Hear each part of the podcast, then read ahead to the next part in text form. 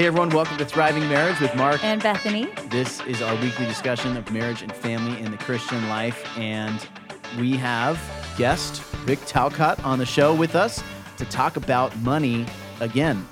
And today our topic is communication about finances in marriage. This isn't really something that people struggle with, and this isn't really something that causes No. conflicts or fights or arguments or disagreements or disunity in marriage. So we could probably just go through it pretty quick, right? Right.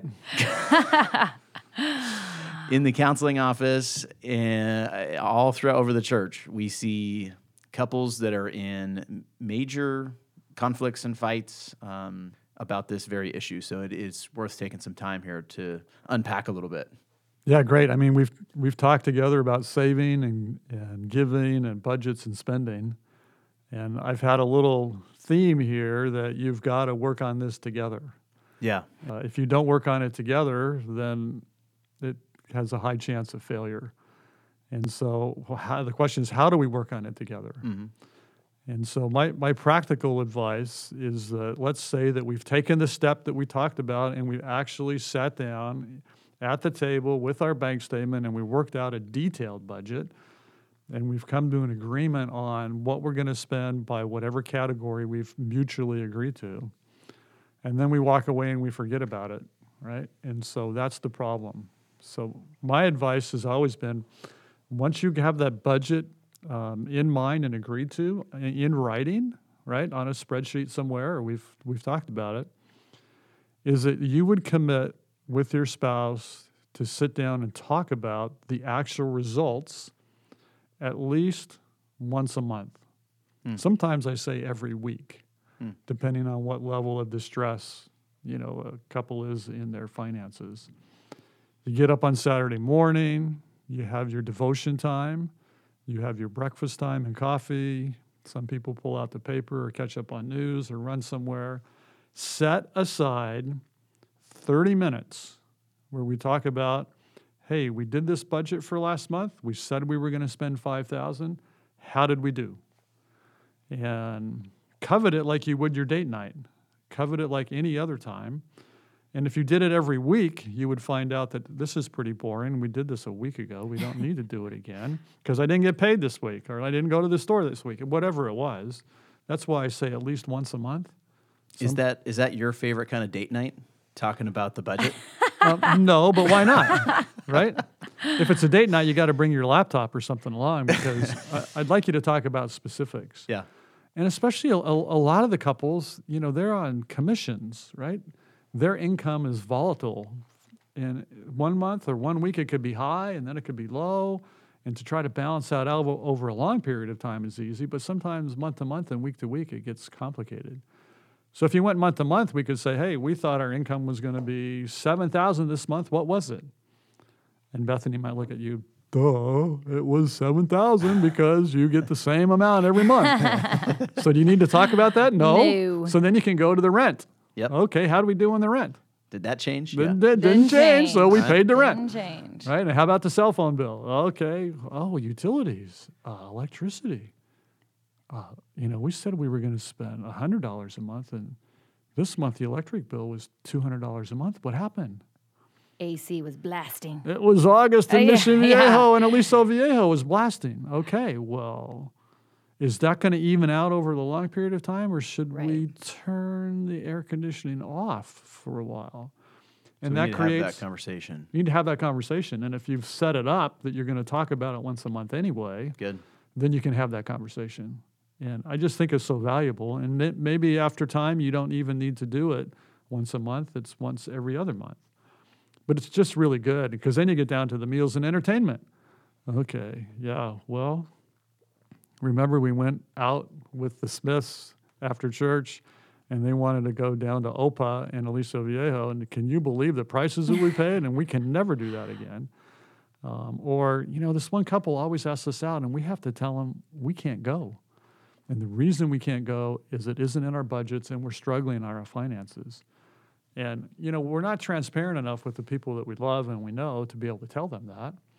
But they may be struggling with the finances too. And for you to tell them that, now they can open up to you that we've been struggling in this area as well. So you wouldn't know if you were, you know, if you're over budget on the meals and entertainment and you didn't spend time looking at it together, then you couldn't have a plan as to how to fix it. And some of the plan how to fix it can be, you know, can be hard, but um, you can get help from people. And I, I would imagine there's people in Thrive that are struggling a little bit with finances all the time. And you know, why not talk about it even outside of your marriage? But you don't want to do that until you've talked about it inside of your marriage too. So once a month, it'll take maybe the first time it takes an hour because you're combing through high levels of detail or a lot of detail. But then you realize, okay, we need to make these little adjustments. You know, it was 650 on the food budget this month, and we said we were only going to be at 550. Bethany, is there something you can do to help with this? right? But if you're talking about it, along with your Starbucks or your paper, or you just finished your Devo, we're just going to do this and get in a habit. Get in a habit of doing it, and then it'll go pretty quick. And then you can work out the any you know disagreements you may have or not have, and you can see if you're really rock solid on the budget. That's great. One hour a month, can you do it? Yeah, yeah. I think that's totally you have possible. you have time for that, I have time, and I will make time for and it. you're a mom of four kids, and you got some things going on. Yes, but it's important. It's important to talk about the money, the budget, and what's going on. Uh, my question is, what happens when? Um, h- how do we solve disagreements when it comes to budget items? What do, what do we do as husband and wife? We're communicating about the budget. What's a good thing to uh, to do? Well, I think you could pray about it for sure, right? But we talked about that before. You know, ultimately the husband's responsible for it. But there could be that you could say, hey, you know what? We were over in food, we were over here, we were over here. You have some unrealistic ideas of how that would work, Mark. Yeah. So guess what? Um, we're going to go to Albertsons today together, Yeah. and you know we want That'd be good. you know that'd be good right Yeah, because he yeah. then he can see and he can feel and he can touch where the problem is because you've said you like those you know Coffee, beans, coffee beans and- freshly roasted. No. I like I like a lot of stuff Yeah. grocery store. yes. I get I can get crazy if I if I go. If he we're goes, in trouble. Yeah.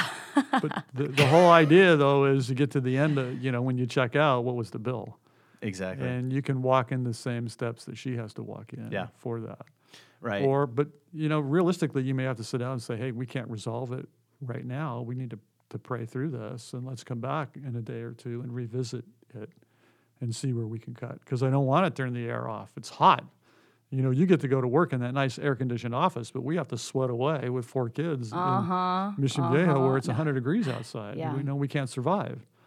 And then mark can say they survive in you know in the saharan desert all the time without any air conditioning I you don't know live in the Saharan desert though. but that's like any other conflict that you would have. and, Right. You know, your husband and your pastor will give you advice on how you do that.